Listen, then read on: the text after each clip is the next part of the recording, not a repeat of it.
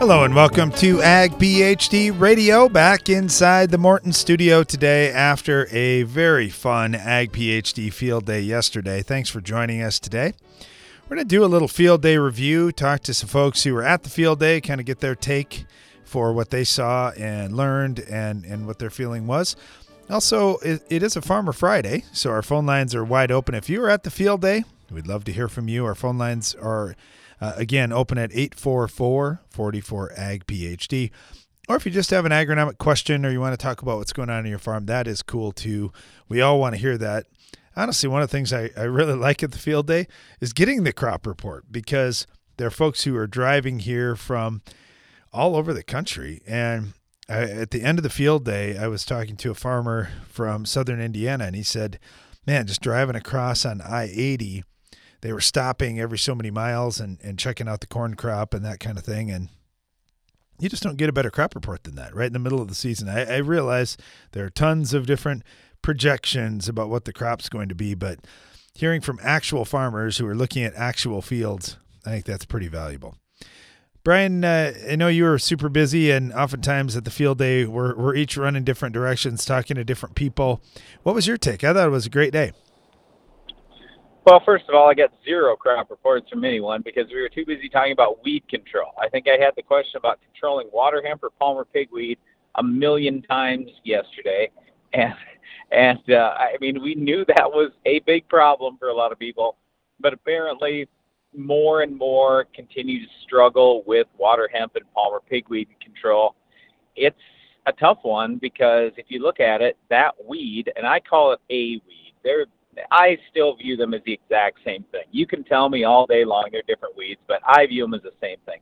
Same methods of control. They can both put on a million seeds per plant. I, I mean, it's so tough. They can grow two, three inches a day. So if you don't get ahead of it, you're in trouble. And that was probably the biggest thing that I talked to people about yesterday is, you know, what most people right now that I see out there doing weed control, they're doing a good program. The problem is with water hemp, you have to do a great program. Otherwise, you just can't get ahead because it's such a prolific seed producer, and it, it seems to thrive in almost any environment, even when you have crop canopy in some cases. So like soybeans, that's where people struggle with it the most. And I just said, look, you got to do the three pre's and use a yellow, not a group fifteen. And the reason why I want you to do that is I, I do want you to use a group fifteen, but use that early post. Use a group fifteen plus a, another P P O like Flexstar or Cadet early post. So you, when you do that, you do the three pre thing like we always talk about, and then you do this uh, double shot of uh, of early pre. I mean, you need two modes of action, early pre or early post. You've got five modes of action that you will have used by the time your soybeans are four inches tall. Four different modes of action, five residual uh, products. That's what it's going to take. And I, I just said, one of the groups I was talking to yesterday, I said too, look, I know right away you're going to say, oh, I can't spend that much money. And I go, really? You can't spend twenty dollars? Come on. It's not even two bushels of soybeans. And I'll promise you, water hemp or Palmer pigweed is going to take way more than two bushels off your yield if you let any out there. So you got to get ninety-nine plus percent control off right off the bat before you even talk about the post-emerge contact killers. We've got to have great, great control, and that's the big thing that we're missing. Weed control is absolutely a big topic, no doubt about that. But the other thing that, that was really a big topic yesterday was equipment. We saw autonomous vehicles running at the field day site, which was really cool to see. Actually, it was, it was kind of strange to see at first, but then by the end of it, it we get kind of got used to it, and it was really cool. Lots of different well, planters there. No, oh. People weren't getting used to it. There were literally still people walking in front of the autonomous vehicles because, you know, normally when you go to a farm show, you walk in front of stuff, and uh, whoever the driver is, they'll stop. Well, I mean, now granted, they have safety features on there, and nobody got run over or anything, but there were several of our people that go, what is wrong with some of these people that are walking in front of a machine with no driver, and they just walk right in front of it, and it's moving out in the in an actual field. So, so we had to block stuff off a little bit so people didn't continuing wandering in front of it as it's going through the field. All right. Well, there there was a lot of neat things, uh, or there were a lot of neat things to see there, and I think um, when we look at all the different planters that were on hand, got a lot of attention with planters this year, just with some of the conditions growers were planting into. I talked to a number of growers who said, you know, I just didn't have enough down pressure to really get to where I wanted to get with my seed. I had hard ground. Others said my ground was so loose and so soft, struggled with seed to soil contact. And it, it was really interesting just talking to the wide range of farmers who were there, and planter issues were, were really a, a big topic that I ran into. Also, just there hasn't been a big farm show or field day for a long time, and people were so happy to be out in the field again. Yeah, for two years, basically. So it, it has been a while, and people were excited. And I told a lot of our volunteers and our people that work the show the night before, I just said, um, be ready to talk, because people are more willing to talk now than they have ever been, because they've been cooped up for a year and a half.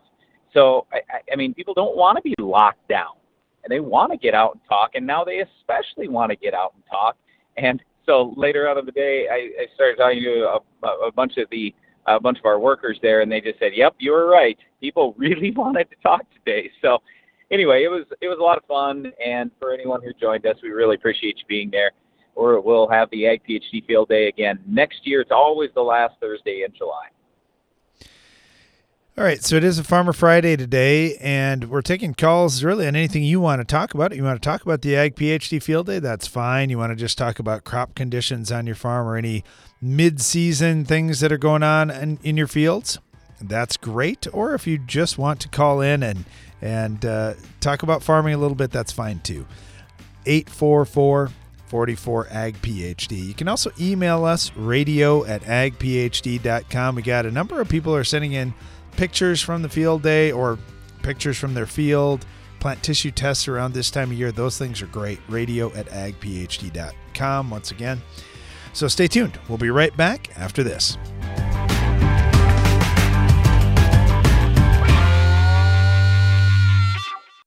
Do you need to replant soybeans due to cold temperatures, heavy rains, or another weather event?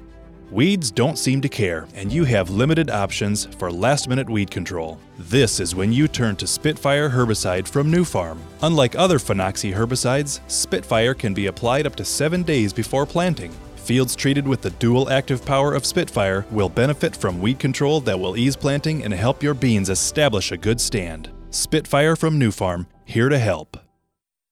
Every week for more than two decades, Ag PhD T V has provided agronomic information to make your farm more productive and profitable. In each episode, we discuss a wide range of topics covering everything from crop fertility, promoting soil health, improving the environment, pest control, and more, all designed to help you push your farm to higher yield goals and more profitability. Be sure to catch us on Tuesdays and Saturdays on R F D T V.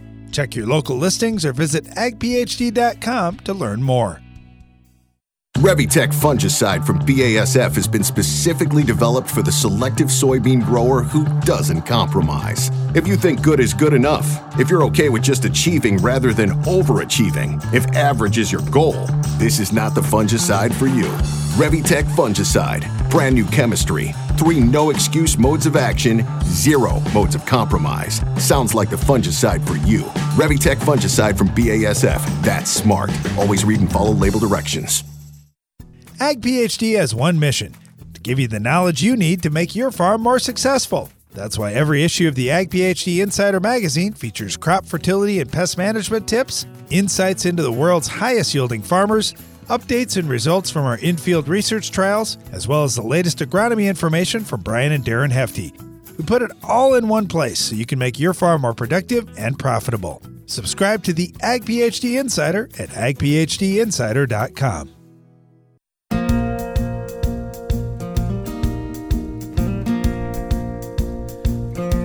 Back. You're listening to Ag PhD Radio. Thanks for joining us. We're broadcasting from the Morton studio. It is a Farmer Friday, but also a Field Day review show. The Ag PhD Field Day is a really big event for us, and, and so we're kind of winding down after that, too. Still still coming off that big rush and all that work that's gone into it. One of the folks that was there was Tony Wendler with Farm Shop M F G. Tony, thanks for joining us today. hey, appreciate the opportunity to talk with you and Darren. Well, the, I got uh, a chance to catch up with you just a little bit after the field day yesterday. Sound like you were busy. Oh, it was unbelievably great program. A lot of people came by our uh, tent and talked with us. The uh, fantastic conversations. People wanted to learn about equipment, or a few who had it were asking a few questions. Had uh, a lot of uh, farmers come by who had bought our closing wheels in the spring and uh, stopped by to tell us what an excellent job were. You know, there were a lot of cases that uh, farmers had bought a few closing wheels, and they were stopping by, hey, I want to fill out the rest of the planter with those. And uh, are they, uh, what's the price, and are they available? Uh, what's going to be taking place? Things like that. A lot of interest, a lot of good questions. Uh, everybody's starting to wind up or get geared up for uh, storing grain. So a lot of conversations on uh, fan controls and the green temp guard monitoring equipment. So it was really a good day. I really enjoyed it. You know, the, the monitoring equipment, that was one where I know I talked to a few folks who said, okay, you guys talk about this all the time. Who do you work with? And I said, well, go talk to Tony over there. And that was one of the things where, where farmers are saying, you know, this is an unusual growing season. I know I'm going to need some help come fall. So what, what did you tell those those people, uh, Tony? Because th- there were actually questions literally from across the country. I know we had some Canadian folks that were asking about it as well. Yes. The um, a lot of a lot of conversations were wrapped around the end zone fan control, uh, talking about uh, beans, and a lot of people naturally air drying their corn. Uh, the uh, so we were talking about using the uh, end zone control to either accurately dry to an endpoint, or everybody talks with the soybeans too, especially after last fall. Everybody, a lot of us want to start early and, and get those uh, beans out a little bit wetter and save the shatter loss. But uh, the dry conditions, uh, Mother Nature gets ahead of us, and pretty soon we've got dry beans. So a lot of conversations on that. From there, we, we talked about having like our uh, Alarm H T, which is humidity temperature. And that's the, uh, we're using the humidity and the temperature in the airspace around the grain in the bin to identify what is occurring in the bin for our drying process. The uh, we're adding moisture back to uh, um, wheat or uh, soybeans, and I know there are other crops that I'm not as familiar with, but uh, I I would talk on things I had familiarity with rather than getting off topic. A lot of topics on that, uh, discussions on that. A few uh, looking at uh, just monitoring temperature, like you say. Run it through the dryer. We want to keep track of it uh, after that and do a good job. Uh, just a wide variety. It was really good conversations. All right. Also, a lot of folks wanted to talk about how the crop's doing. How is your crop down in Iowa? What what do things look like in your area? Where I'm at now, I'm, I'll add a little bit to this. A few weeks ago, I went down to Arkansas, and uh, we're I feel like we've been quite dry, dry here, although we got a light rain here this afternoon. Um, as I drove around the country, you come down south, came back up through Illinois, wet conditions. So you see the typical ground outs, areas that are with moisture stress, leached out the nitrogen, things like that. Uh, central, uh, coming up through central Iowa, thought it looked all right, maybe not as nice as uh, maybe we got here. When I got home, I was looking at the fields after having seen a lot of areas, and I thought our fields actually look as good as any I've seen, or maybe a little better. They were even, but we were right on the edge of being dry. You'd see in the afternoons the leaves are curling, the beans are uh, puckering a little bit. Uh, the day I'd come back, we got a rain that afternoon, and uh, things looked good. We went through, kind of got to that dry point, and uh, another inch of rain. So our crops visually look good. I wonder what the impact's going to be on our uh, our ear size. The uh, I've not gone out and looked at any of that yet. The uh, the soybeans, we need to keep getting that rain so we can keep uh, setting pods, keep that bloom going longer. Yeah, no doubt so, about that. Uh, they they look pretty, but. Uh, I just feel like we're on the edge. We just need that rain to keep coming for us. Yeah, we sure do. We're talking with Tony Wendler here with Farm Shop M F G. Well, Tony, thank you so much. Really appreciate it having you at the field day. Thanks for being on with us again today, too. Hey, hey, could I add one point real quick? Sure.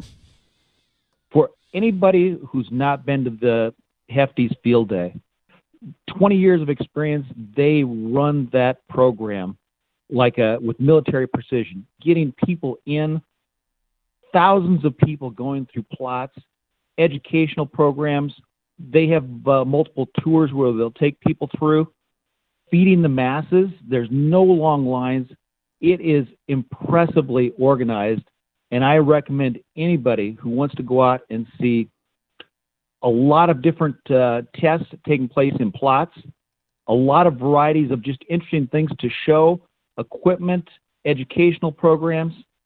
It is worth the trip out there. And the last thing I want to add, for the anybody who attended and anybody who's listening to the uh, radio show today, we've got a promotion code, Ag P H D twenty twenty-one, which will get ten percent off any of our uh, end zone or green temp guard equipment through next Wednesday. So, hey, Darren, I appreciate it. Uh, you have a uh, great weekend. You bet. You as well, Tony. Yeah, we got to rest up. That was a that was a busy, busy day, no doubt about it. Uh, we got Joe with us now in Indiana. Joe, thanks for, for calling. What can we do for you?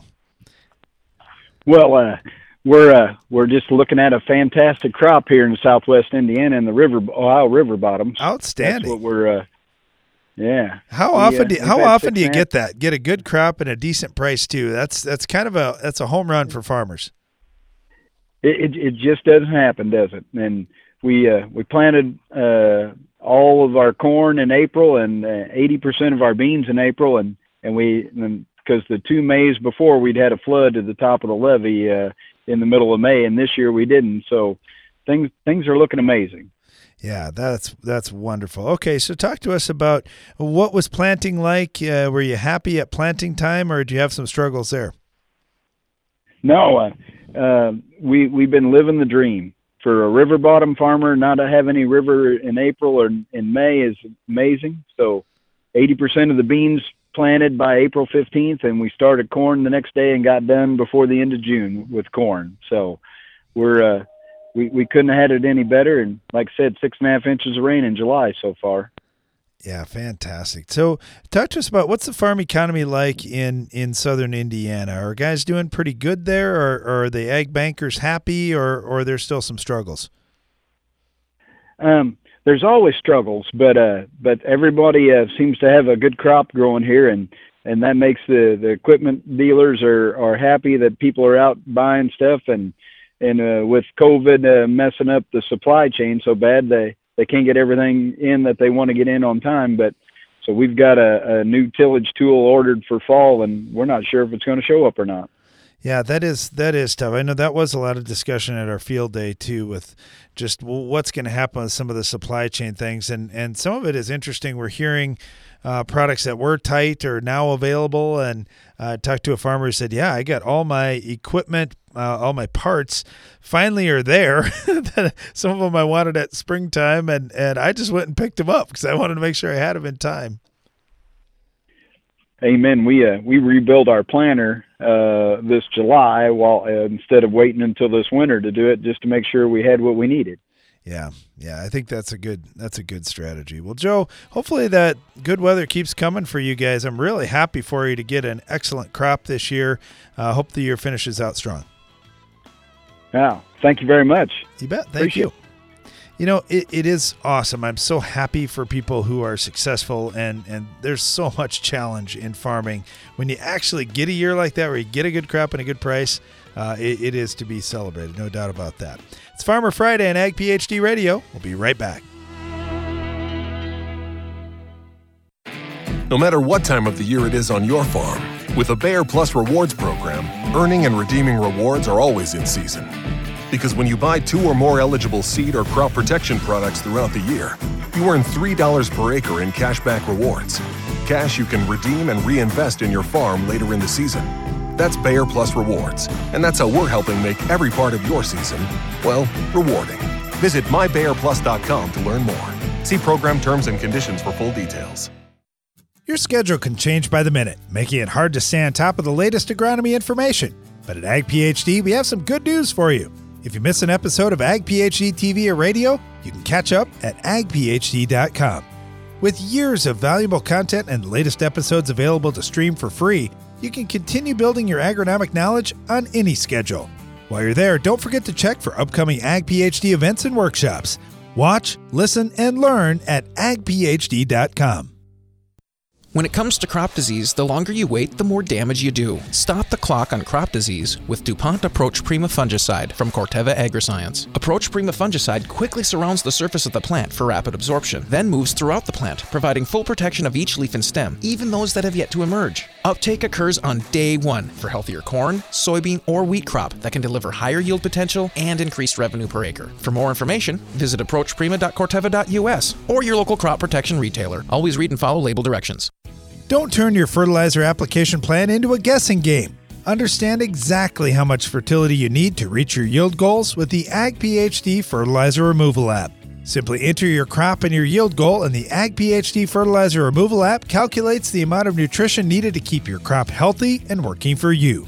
Quit playing guessing games with your fertility needs. Download the Ag PhD Fertilizer Removal app today. Available on the Apple App Store and in Google Play.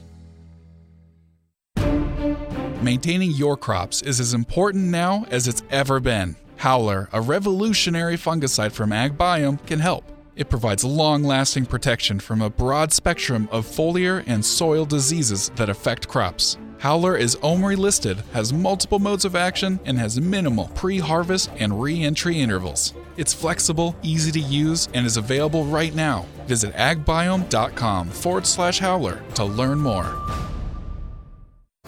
Give your corn a strong defense against stress throughout the season with MycoApply Indoprime S C.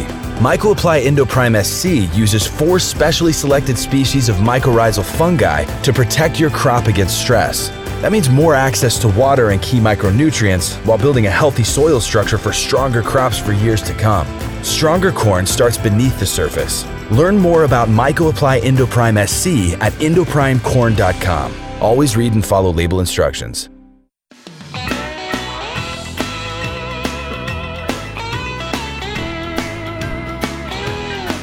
Farmer Friday on Ag PhD Radio, and it's also Friday of Ag PhD Field Day week. And wow, we had so much fun yesterday at the Ag PhD Field Day. We lucked out. We got beautiful weather once again and uh, just had a fantastic day. One of the farmers who was there is our friend Kevin Matthews from North Carolina. Kevin, thanks for joining us. Yes, sir. Looking forward to getting back to North Carolina. You bet. Do you, do you have any voice left after yesterday? It looked like you were busy all day long talking to other farmers.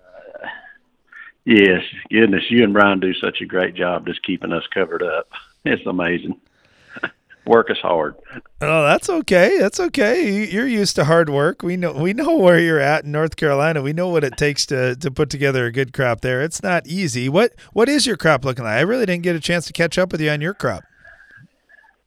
It you know, it looks really good, but as I always say, we're we're ten, twelve days away from a drought or a disaster. So if we can just avoid hurricanes, we could really have a really good crop, and it'd be a blessing for all the growers in the state. We've been hit pretty hard the last four years, so it'd really be nice to get that good crop in. Yeah, you're absolutely due. There's no doubt about that. I was talking with Matt Miles a little bit, and, and uh, he's coming up a little bit later in the show. I think we're going to chat with Matt, but but I asked him, who's got the best who's got the best crop out of all the guys with Extreme Ag? And he's like, well, he goes, I can't, I can't comment on my crop, but he said, out of all the other guys, he said, I think I might take Kevin Matthews this year. He goes, it seems like for once the cards might be uh, going his way. Yeah, we was reviewing tissue samples uh, on the crops. They come in yesterday evening, so we sat down as a team. Had Brian Cornelius and uh, and uh, AgriLiquids uh, team on it, and we was all looking at it with Agrison and AgriLiquids. That's just such an awesome opportunity to share it with those guys and ladies, and it looks extremely promising. It's some of the best tissue numbers we've ever had on our farms, but we got to finish it. That fourth quarter, as Mister David Hewlett will say, can really tire you up. Yeah, yeah, that is for sure. No doubt about that. And uh, what's kind of fun, too, watching your operation and how you guys do things is just that you got the family involved. Uh, I know I saw your daughter, Danielle, at the, the field day, too, and uh, getting that next generation going. We get so many questions about that. Uh, do you find that a tough challenge, or is that a fun, fun thing to do? Well, I think it's the opportunity. I got to see how I've seen so many farmers that love their job so much, love their occupation, and they was hard letting go to let the next generation come in. And, you know, Matt, myself, Kelly, all of us guys, and Lee, you know, we're just so excited that the next generation is interested. And we're wanting to give them all the rope we can, but we, we don't want to hang them, but we certainly want to, you know, keep them humbled and don't let it get a big head when you have a good year, because you're going to have a bad year. So it's just exciting. And I was really impressed with the number of young growers that was at the field day, new growers that we hadn't seen in the past. And gosh, they all, they asked some awesome questions. I mean, they, they some sharp young farmers out there. I agree. Yeah, this uh, this next generation coming up, is they're going to do some great things. There's no doubt about that, with the technology they're going to have at their hands. And, and you're right, they're they're asking challenging questions, which is great. I, I'm glad they're getting involved in some of that decision making at an early age. Okay, so you've been to field day a number of times. Uh, I know you got to look around a little bit there. You weren't working the entire time. Is there anything there that you said, "Wow, I didn't know about that," or "I'm really excited about that new technology"? I believe the, the engineering guys there, uh, you know, laying that corn seed exactly with the tip down, you know, that, that was pretty cool. Just, you know, placing that seed exactly where you want it in the ground. That's, that's getting, that's getting pretty precise. That's getting exciting. We got to see what it can do on the yield. Yeah, I agree that the uh, the aero tube system was something new, and there there were new technologies there that, like this one, that aren't even on the market yet, and we just want to get uh, people exposed to some of these ideas and concepts of what's coming, because one of the things that I know talking with those guys is, well, here's the thing, if we can do this, but now having good seed is going to make even that much better. Um, it's going to make the technology work that much better. So what I mean by that is, let's just say you're planting a small flat.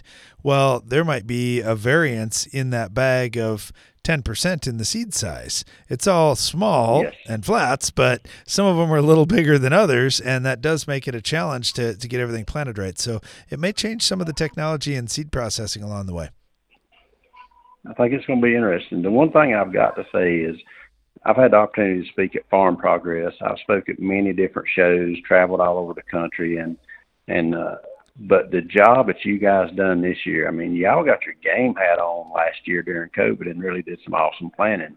That was a beautiful sight. I mean, it was, everything was immaculate the way you guys had it laid out. The the grass, it was neat. You kept it irrigated during this bad drought that you guys have faced here in South Dakota. I just I just got to commend y'all on a absolutely awesome job that you did setting the the site up, the facility. It was pretty cool. Oh, thanks, Kevin. Yeah, when you get two years to plan something, you can really you can really try and work on a lot of those things. But man, we have such a great team here, as you well know, and you've gotten to work with a lot of our team members. But but Glenn and his whole crew at that field day site, and uh, Brett and Dania and their crew, and the planning, and just all the folks that make it all happen. It it, it takes a big team, no doubt about it. And we got some really great people. We're really fortunate. Well, Kevin, I know you got great people that work around you too, and we and you got a busy, busy schedule trying to get back home. Really appreciate having you on. Thank you so much for all that you do for us. We really appreciate it. All righty, I'm gonna get on this airplane and head to North Carolina. Thank all right. you, sir. You bet. Yeah, it was a fun field day, no doubt about that. Kevin just mentioned some of the brand new technology that was there, and there was technology that you would expect to see. Uh, you know, brand new things like the X nine Combine from John Deere, and uh, there were new product launches there. I think we had eleven national product launches at the Ag PhD field day, and just talking to some of those um, companies, we, we talked to them about, you know, hey, well, would be happy to have you do your launch here if you want. And, but why why are you choosing to do the launch here rather than some of these other shows out there? And they said, you know, we've just got active farmers who really are going to dig in. Kevin kind of got to it. We we get such great questions, and, and we really appreciate everyone at our field day. And if, if you were at the field day and were one of those folks asking the tough questions and uh, taking things to the next level, we really appreciate that. It It's really fun to be around other farmers that are thinking uh, not just about, oh, okay, that's a cool looking closing wheel, but uh, Tony Wendler, why is that germinator closing wheel getting better seed to soil contact? Explain it to me and help me understand what I'm looking for in my soil, so when I get back home, I can do a better job. That that's just super, super important. Uh, I've gotten a lot of feedback here too. I got this from Derek. He said, uh, wanted to thank you for another great field day. Uh, almost feel guilty not paying admission and eating all day for free. You know, I, I probably ate too much as well, Derek. There's a lot of good food there. Uh, he said, I wanted to, to ask you a question, though. I didn't get a chance to ask in person. He said, I've got a nice bean field and I expect to do well, except for about five acres. My landlord put up a building, had all the pre-planting field work done, and the day before I planted, the contractor decided he'd help me out and level some of my field. I'm guessing that he stole all my humus because the beans came up great, somewhere between V two and V four. They just died. I, I have a thought about getting a corn stalk bale and tilling it in after harvest. What would you do on a piece of ground like this where, where you lost topsoil and lost humus? Uh, and uh, Derek's in central Nebraska. Well, thanks, Derek. You know, one of the uh, sessions that I was in, there was a, a grower there talking about how m- where manure had been spread thirty years ago, they were still seeing a difference, that having that soil life going was that important. So if you've got a spot where they stole topsoil and uh, you've got no humus anymore, you're basically farming subsoil, it's going to be a challenge, and it's going to be a challenge to turn it around quickly. I one thing, a couple things I would do. I would use manure if you could. I would use uh, any of the biologicals that you can get out there, and probably the more species and the higher doses, the better. There's a product called Decomp that I like quite a bit. In this situation, I agree with you. If you could get some crop residue out there, so there's some food for for the microbes, some nitrogen and, and other fertilizer inputs. If you put a complete balance of fertilizer out there and get some manure out there, and yeah, and add some beneficial microbes, that would be a great start. Also, maybe something where, since you don't have that humus, adding some humic acid would be a good thing as well. Thanks for the question, Derek. Really appreciate you coming up to the field day as well. We'll get right back to more Farmer Friday right after this. In an uncertain market, you need to maximize the quality and profitability of your stored grains by controlling profit-robbing insects. A tank mix of Diacon I G R and Sentinel E C insecticide, or Diacon I G R Plus, offers the long-term control of an insect growth regulator and the knockdown power of a broad-spectrum insecticide. Keep your grain clean with grain protectants from Central Life Sciences. To learn more, contact your local dealer or visit bug free grains dot com. Ag PhD has one mission: to give you the knowledge you need to make your farm more successful. That's why every issue of the Ag PhD Insider magazine features crop fertility and pest management tips, insights into the world's highest yielding farmers, updates and results from our in-field research trials, as well as the latest agronomy information from Brian and Darren Hefty. We put it all in one place so you can make your farm more productive and profitable. Subscribe to the Ag PhD Insider at ag p h d insider dot com. Morton Buildings knows that great buildings need great people, and we want you to be the newest member of our team. Morton is expanding its construction crew, and we're seeking new and experienced candidates to fill our crew member positions. Morton provides great pay and training, so be a part of the next generation to build Morton. Don't let the opportunity to join the best construction crew in the business pass you by. Learn more on our careers page at morton buildings dot com. Give your corn a strong defense against stress throughout the season with MycoApply Indoprime S C. MycoApply Indoprime S C uses four specially selected species of mycorrhizal fungi to protect your crop against stress. That means more access to water and key micronutrients while building a healthy soil structure for stronger crops for years to come. Stronger corn starts beneath the surface. Learn more about MycoApply Indoprime S C at Indoprime Corn dot com. Always read and follow label instructions. Every week for more than two decades, Ag PhD T V has provided agronomic information to make your farm more productive and profitable. In each episode, we discuss a wide range of topics covering everything from crop fertility, promoting soil health, improving the environment, pest control, and more, all designed to help you push your farm to higher yield goals and more profitability. Be sure to catch us on Tuesdays and Saturdays on R F D T V. Check your local listings or visit ag p h d dot com to learn more. Boost your productivity and profitability with Soil Warrior from Environmental Tillage Systems. Improve fertilizer efficiency and your yield potential in just one strip till pass. Now that's R O I. Contact us today at soil warrior dot com. In celebration of the Ag PhD Field Day, Farm Shop M F G is giving ten percent off end zone fan controls and green temp guard products. Sale ends midnight August fourth. To get your discount, visit farm shop m f g dot com and use the coupon code A G P H D twenty twenty-one.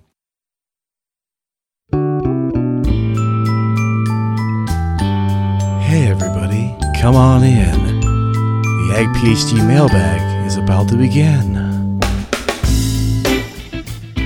Thanks for listening to Ag PhD Radio today, broadcasting from the Morton studio. And uh, wow, it was it was a fun day yesterday. I know you've heard me say it several times. I am still riding that high from the Ag PhD Field Day. However, we weren't able to get to every question everyone had, and we got a number of questions that have come into the Ag PhD mailbag we're getting to now.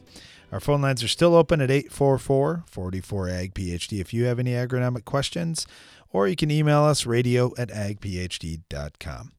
Okay, I got this one in. He said, uh, we are in India and we enjoy your information, but wondering, could you translate all of your video as well into our native language? That would be more helpful for us. No, I appreciate the the email. Thank you for that. We really like that, that there are a lot of folks around the world we get to compare notes with, and, and would love to hear and more of your agronomic questions. Uh, however, we are not a translation service, but there are lots of people in India who also speak English. Our challenge is finding people who also speak farming, because uh, some of the, the terminology and, and things that are going on in agriculture, the translation services don't do a great job. So nope, we don't do that. I'm sorry, but uh, hopefully you can find somebody in your country who will. All right, got another one here, and you're going to like this one, Brian, because we're talking soil testing. This one's from Joe. He said, I am now an agronomist in northern Minnesota in my first year as an agronomist here. However, the first nine years of my career, I spent studying soil tests in northern Indiana up into Michigan. Now, as you know, the soils in northern Minnesota are quite a bit different, and I'm going to be managing a lot of acres up here in northern Minnesota, so I'm looking for some advice. I'm used to seeing base saturation K levels three to five percent plus, with C E Cs in the five to ten range, and our pH was typically low, maybe around six point five on average, and we were using the Bray P one phosphorus test in those low pH soils, often finding uh, levels in the thirty part per million range. That's what soils were like in northern Indiana and southern Michigan. However, I know that ninety-eight percent of the soils I'll be testing up here will have a high pH. Most growers say their lowest pH stuff's around seven point three. So I understand you guys like the Olson phosphorus test as a more accurate measure in those high pH soils uh, as just one simple change. Uh, but here's a couple of the questions I've got for you. I'm told that cation exchange capacity is not as important up here because our calcium carbonate levels are throwing the C E C numbers off on some of the soil tests. Incorrect. Do you find that to be true? We do not. Okay. Also, uh, so in other words, because that soil pH is high, so eight, eight point two, that means that yield is impacted negatively. If we could get that pH down into the six point five range, then yield for corn, soybeans, and wheat would be better. Now, there are some crops that don't mind high pH. So let's take barley, for example. If you have a seven point five, seven point eight pH, your barley yield's barely hurt. Uh, wheat's a little tolerant. Uh, we've got alfalfa that's m- at least more tolerant. So there are, now alfalfa, you don't want to go all the way up to eight, but I'm just saying there are some crops that like lower pH, some crops like higher pH. So it depends a little bit on specifically which crop you're talking about, but no, I, I mean for corn, soybeans, and well, corn and soybeans especially, your yield is hurt because your pH is too high. Okay. Uh, then he said, other other advice that I've gotten is we need to be testing for copper levels, that there are some issues here. Correct. Uh, we need to watch organic matter level and obviously pH wait, closely. Wait, wait, wait. What do you mean watch organic matter level? On the soil test, that, that there's some wide differences there that they're looking at, apparently. It's what I'm guessing here from the, from the test. We always have to look at organic uh, matter. Also, they said the most important data that they're looking at on soil tests, potassium levels, salt yep. levels, uh, yep. and sulfate. Salt and sodium. Yep. He said, this, however, will be the first time that, that looking at ratios with K, magnesium, and calcium are maybe not as important here as where I'm from, they or are. Am I missing something? Nope, they're just as important. All right, so his last question, what could my growers do with the analysis of the other nutrients by adding other ones to my default test? Well, I, I'd say this, uh, Joseph.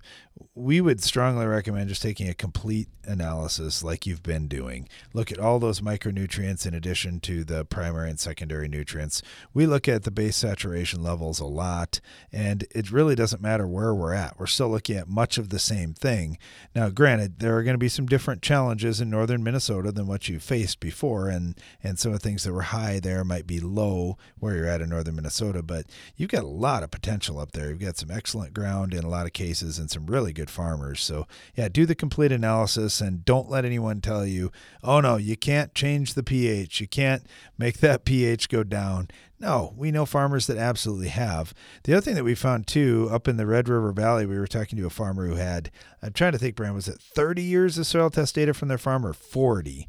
I was and, thinking fifty, but anyway, yeah, it was, it was a long, long time. And what they saw is way, way back, their pH was neutral or even a little bit on the low side. And over that long period of time, over a generation or two of farming, their pH was now high. And so they were talking about that of, man, it was better than it is now. And so it may not have always been where it is. You can definitely make some changes. So don't be afraid. We just encourage farmers to try things on a small scale. And maybe you take one little field and say, let's let's try elemental sulfur. Let's try putting our drainage tile lines even closer together. Let's try some different things. Because even if you spend a few thousand dollars on a small field, uh, many of these farmers are spending millions of dollars on inputs uh, over a just a few years. What's a few thousand dollars here or there to try something that might make them a lot more money for the rest of their career? So don't be afraid to try some things. And, and of course, send us a couple soil samples, Joseph, from up in your area. We can compare some notes on them. Thanks a lot. Good luck with your new job. I got this one from David. He said, you guys have been talking a lot about spider mites. Obviously, you got a dry year, so maybe they're going to be more of an issue for you. I'm just wondering, how do they actually damage the plant? What do you see when you get a spider mite outbreak? Yeah, so with spider mites, unfortunately, there is no established economic threshold that we know of in any crop. But I would say this. We are most concerned in corn at the ear leaf, wheat at the flag leaf, and soybeans, the upper leaves when the beans are are potting especially, and even when they're flowering. In terms of what you're going to see, it, it looks like uh, speckles on the leaves. And one of the best ways to scout for spider mites, since they are very tiny, yeah, obviously you can take a magnifying glass out there and try to look at stuff. But a lot of times what guys will do is take a white piece of paper and shake the leaf over it and uh, and then look at the piece of paper, because then you ought to see some black dots there. But the scouting is just not that easy. I like scouting for big insects, like grasshoppers. It's pretty easy. You walk into the field, you see, you either see them or you don't. But spider mites are a lot tougher. I will say this, though.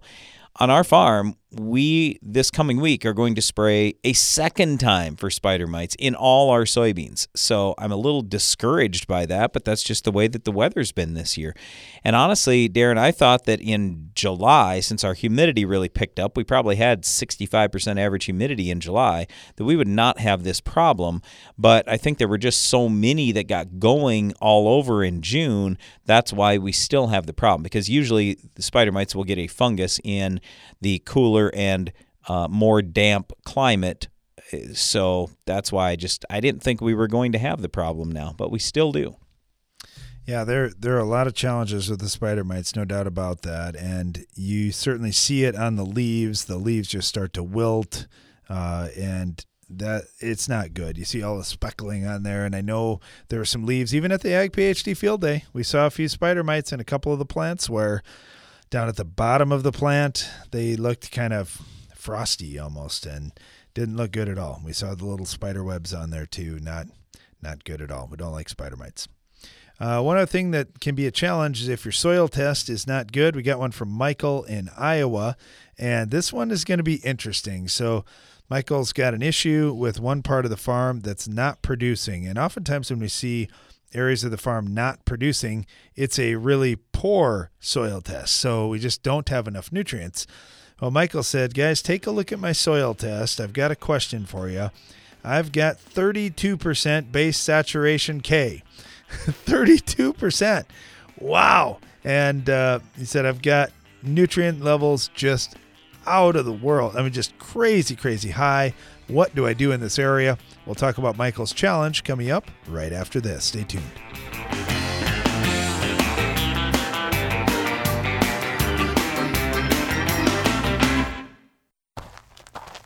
You work for results.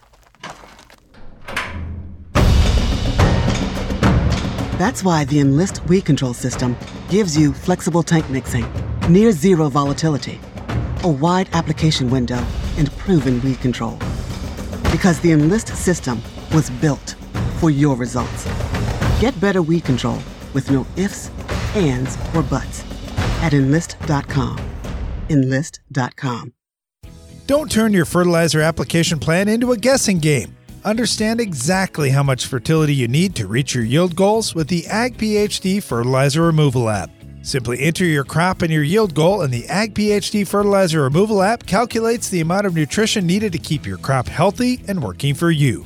Quit playing guessing games with your fertility needs. Download the Ag PhD Fertilizer Removal app today. Available on the Apple App Store and in Google Play. You can count on AgroLiquid for precision crop nutrition. When you don't get all your potash down in the fall, when weather or market prices change your management strategy, or when you want to balance your fertilizer program with micronutrients, AgroLiquid is ready with the products and application flexibility you want for in-season crop nutrition and the research-proven results you need. AgroLiquid. Apply less. Expect more. Find a retailer at agroliquid dot com. If you've ever wondered how the Farmall got its name, here's an abbreviated list of the jobs the Case IH Farmall can do. Baling, cutting hay, feeding, hauling, loading, pulling, raking, cleaning barn, mixing feed, fertilizing, mowing, chopping, seeding, clearing, irrigating, furrowing, cultivating, hitching, digging, emergency tow, harrowing, hoisting, leading parades, excavating, grading. Let's make it simple. This tractor does it all. So no matter what you're doing, Can Do comes in red. Farmall. Learn more at case I H dot com slash farmall. Your schedule can change by the minute, making it hard to stay on top of the latest agronomy information. But at Ag PhD, we have some good news for you.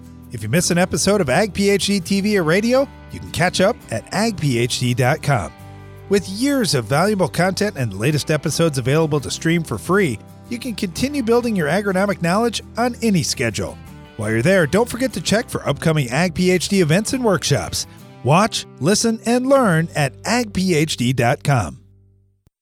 Help keep the toughest, most resistant diseases out of your fields with Lucento fungicide from F M C. An exclusive novel premix of two modes of action delivers broad-spectrum control and a long-lasting protective residual. Tackle key diseases in corn, soybeans, wheat, peanuts, and sugar beets. Choose Lucento fungicide from F M C. Visit your F M C retailer or lucento dot ag dot f m c dot com to learn more. Always read and follow label directions for use.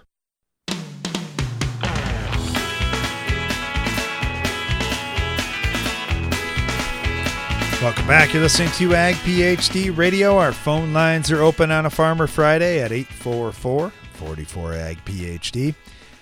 Also, you can send us an email, radio at ag p h d dot com, which is exactly what Michael did. He sent us a soil sample of some ground with thirty-two percent base saturation K.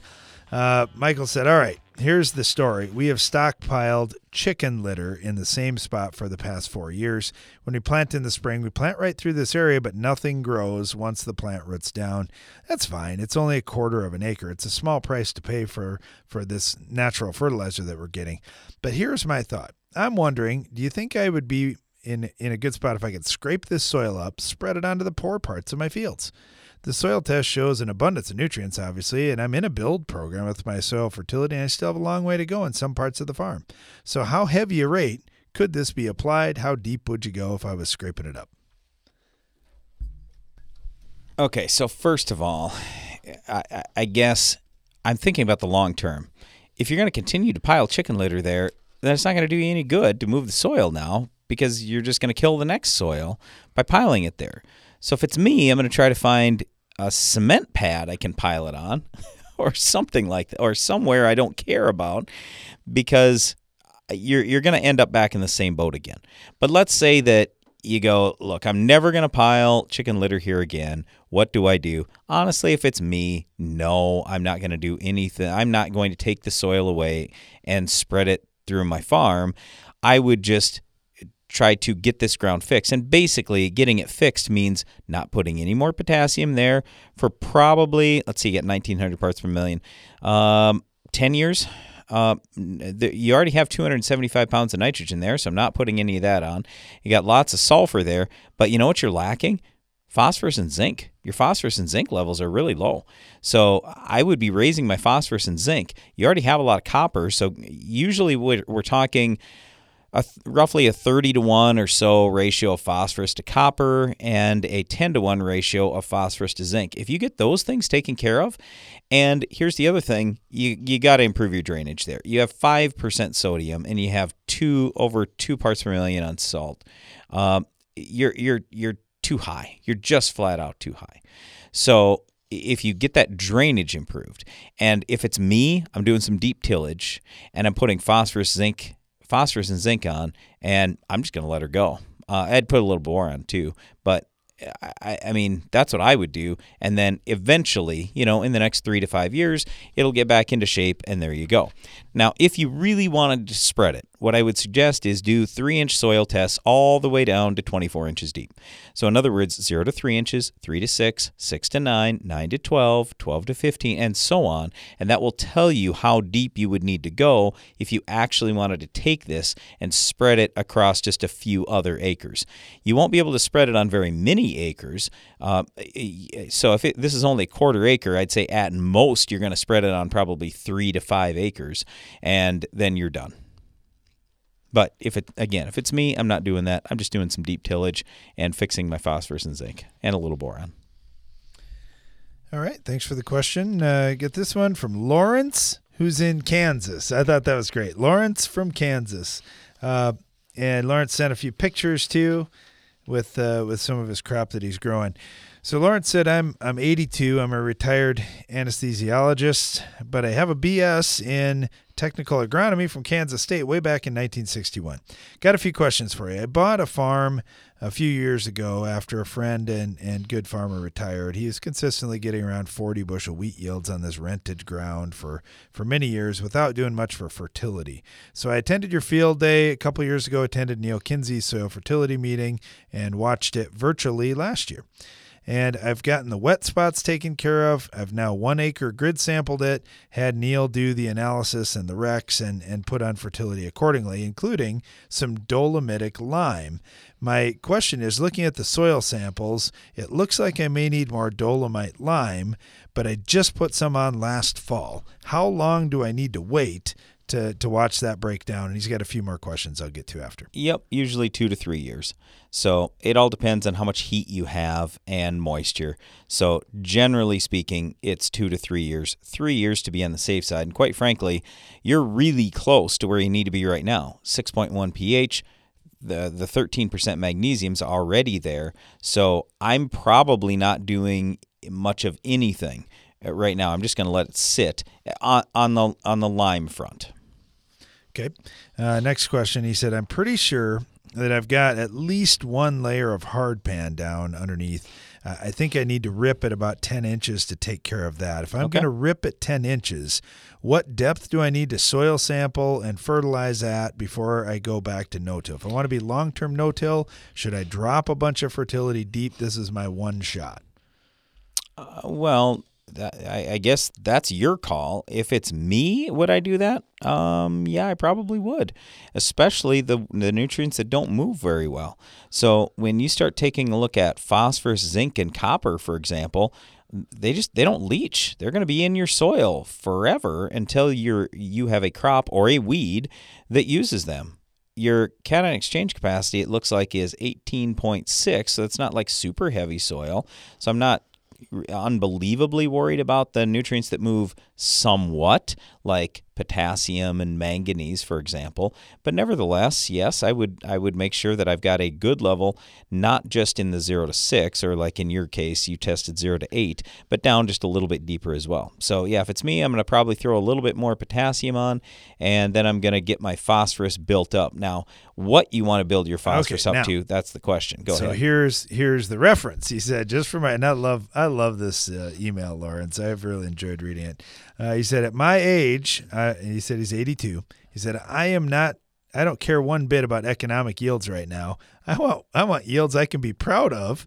And I also want to yield, yep. leave this ground in great shape for the next person that's going to farm it. My yep. dad lived uh, until well into his nineties, and he was really active right up until the end. So I'm hoping I have that kind of timeline. So I got another ten years or fifteen years to get this done. But just wondering what you think. I plan on coming to another Neil Kinsey seminar if you have one again this year. Yeah, so the thing is, he's already done zero to eight, and his Malic three phosphorus test is ninety-one. So it's not like that's low. Now, if I'm saying I want to no-till, this is going to be my only shot doing deep tillage, would I consider putting some on so I get some down deep? Yes, I would. I'd, I'd, I'd get some more potassium out there. I'd probably want to build that up to, let's say, six percent base saturation K or something like that. So I may put on another. So right now he's at three hundred parts per million of potassium, for example. Let's say I wanted to go to four fifty, just as an example. I'm just throwing this out there. Okay, so that's one hundred fifty more parts per million. Well, if you multiply that times two to get pounds per acre in a six-inch test, uh, you know, that's quite a few pounds. You're talking three hundred pounds. That would be six hundred pounds of potash. Potash, by the way, is sixty percent K two O potassium, but it's only fifty percent actual K. So anyway, um, you know, you probably aren't going to want to go all the way to six hundred pounds of potash. I would, but um, I, I'd at least be putting something out there just to give you an idea. And I would work on a little bit more phosphorus. And I'm with you. This is your if this is your one shot, get some down deep, and then don't forget about your micronutrients either. Uh, so your zinc levels are are decent. You're at five parts per million. A lot of people would say, "Oh, that's enough," but we find that you want to get your phosphorus to zinc ratio roughly ten to one or so. It doesn't have to be exactly that. So I'm building up my zinc a little bit more. Um, in terms of your copper, you're actually pretty good right now. You're at four parts per million. Usually we're talking somewhere around thirty to one phosphorus to copper. Uh, but anyway, yes, you could still do a little work. And then uh, the last thing I would throw out is manganese. You're only at fifteen parts per million. Probably need to bump that a little bit more as well. All right, thanks for that. Uh, I got this question from Mike, and he said, and he must be right outside of Kansas City. He said, the Kansas City Zoo has been offering composted manure from their animals at the zoo. I've heard that it's well aged, so I don't worry about it being too hot. But in listening to you guys, I hear you often talk about excess salts and other things that can potentially be in manure. I'm wondering, would you trust this composted zoo manure for a home garden? What questions would you ask of the people who create the compost? And do I need a soil test or just get a sample of the compost? Well, we're always going to suggest soil testing because otherwise you don't know what you are already starting with. And then get a test from the compost, and then you know what's in that. And so then we're working with concrete data. And if you would like to, after you sample your soil and after you sample the compost, you can send us the results, and then we can give you some better advice. Hey, thanks, Mike. We really appreciate that. Thanks for the link, too, to the the Kansas City Zoo's website about their zoo menu. That, that's kind of interesting. I, I liked reading that. Thanks for listening to our program today. Be sure to join us again each weekday for more Ag PhD Radio.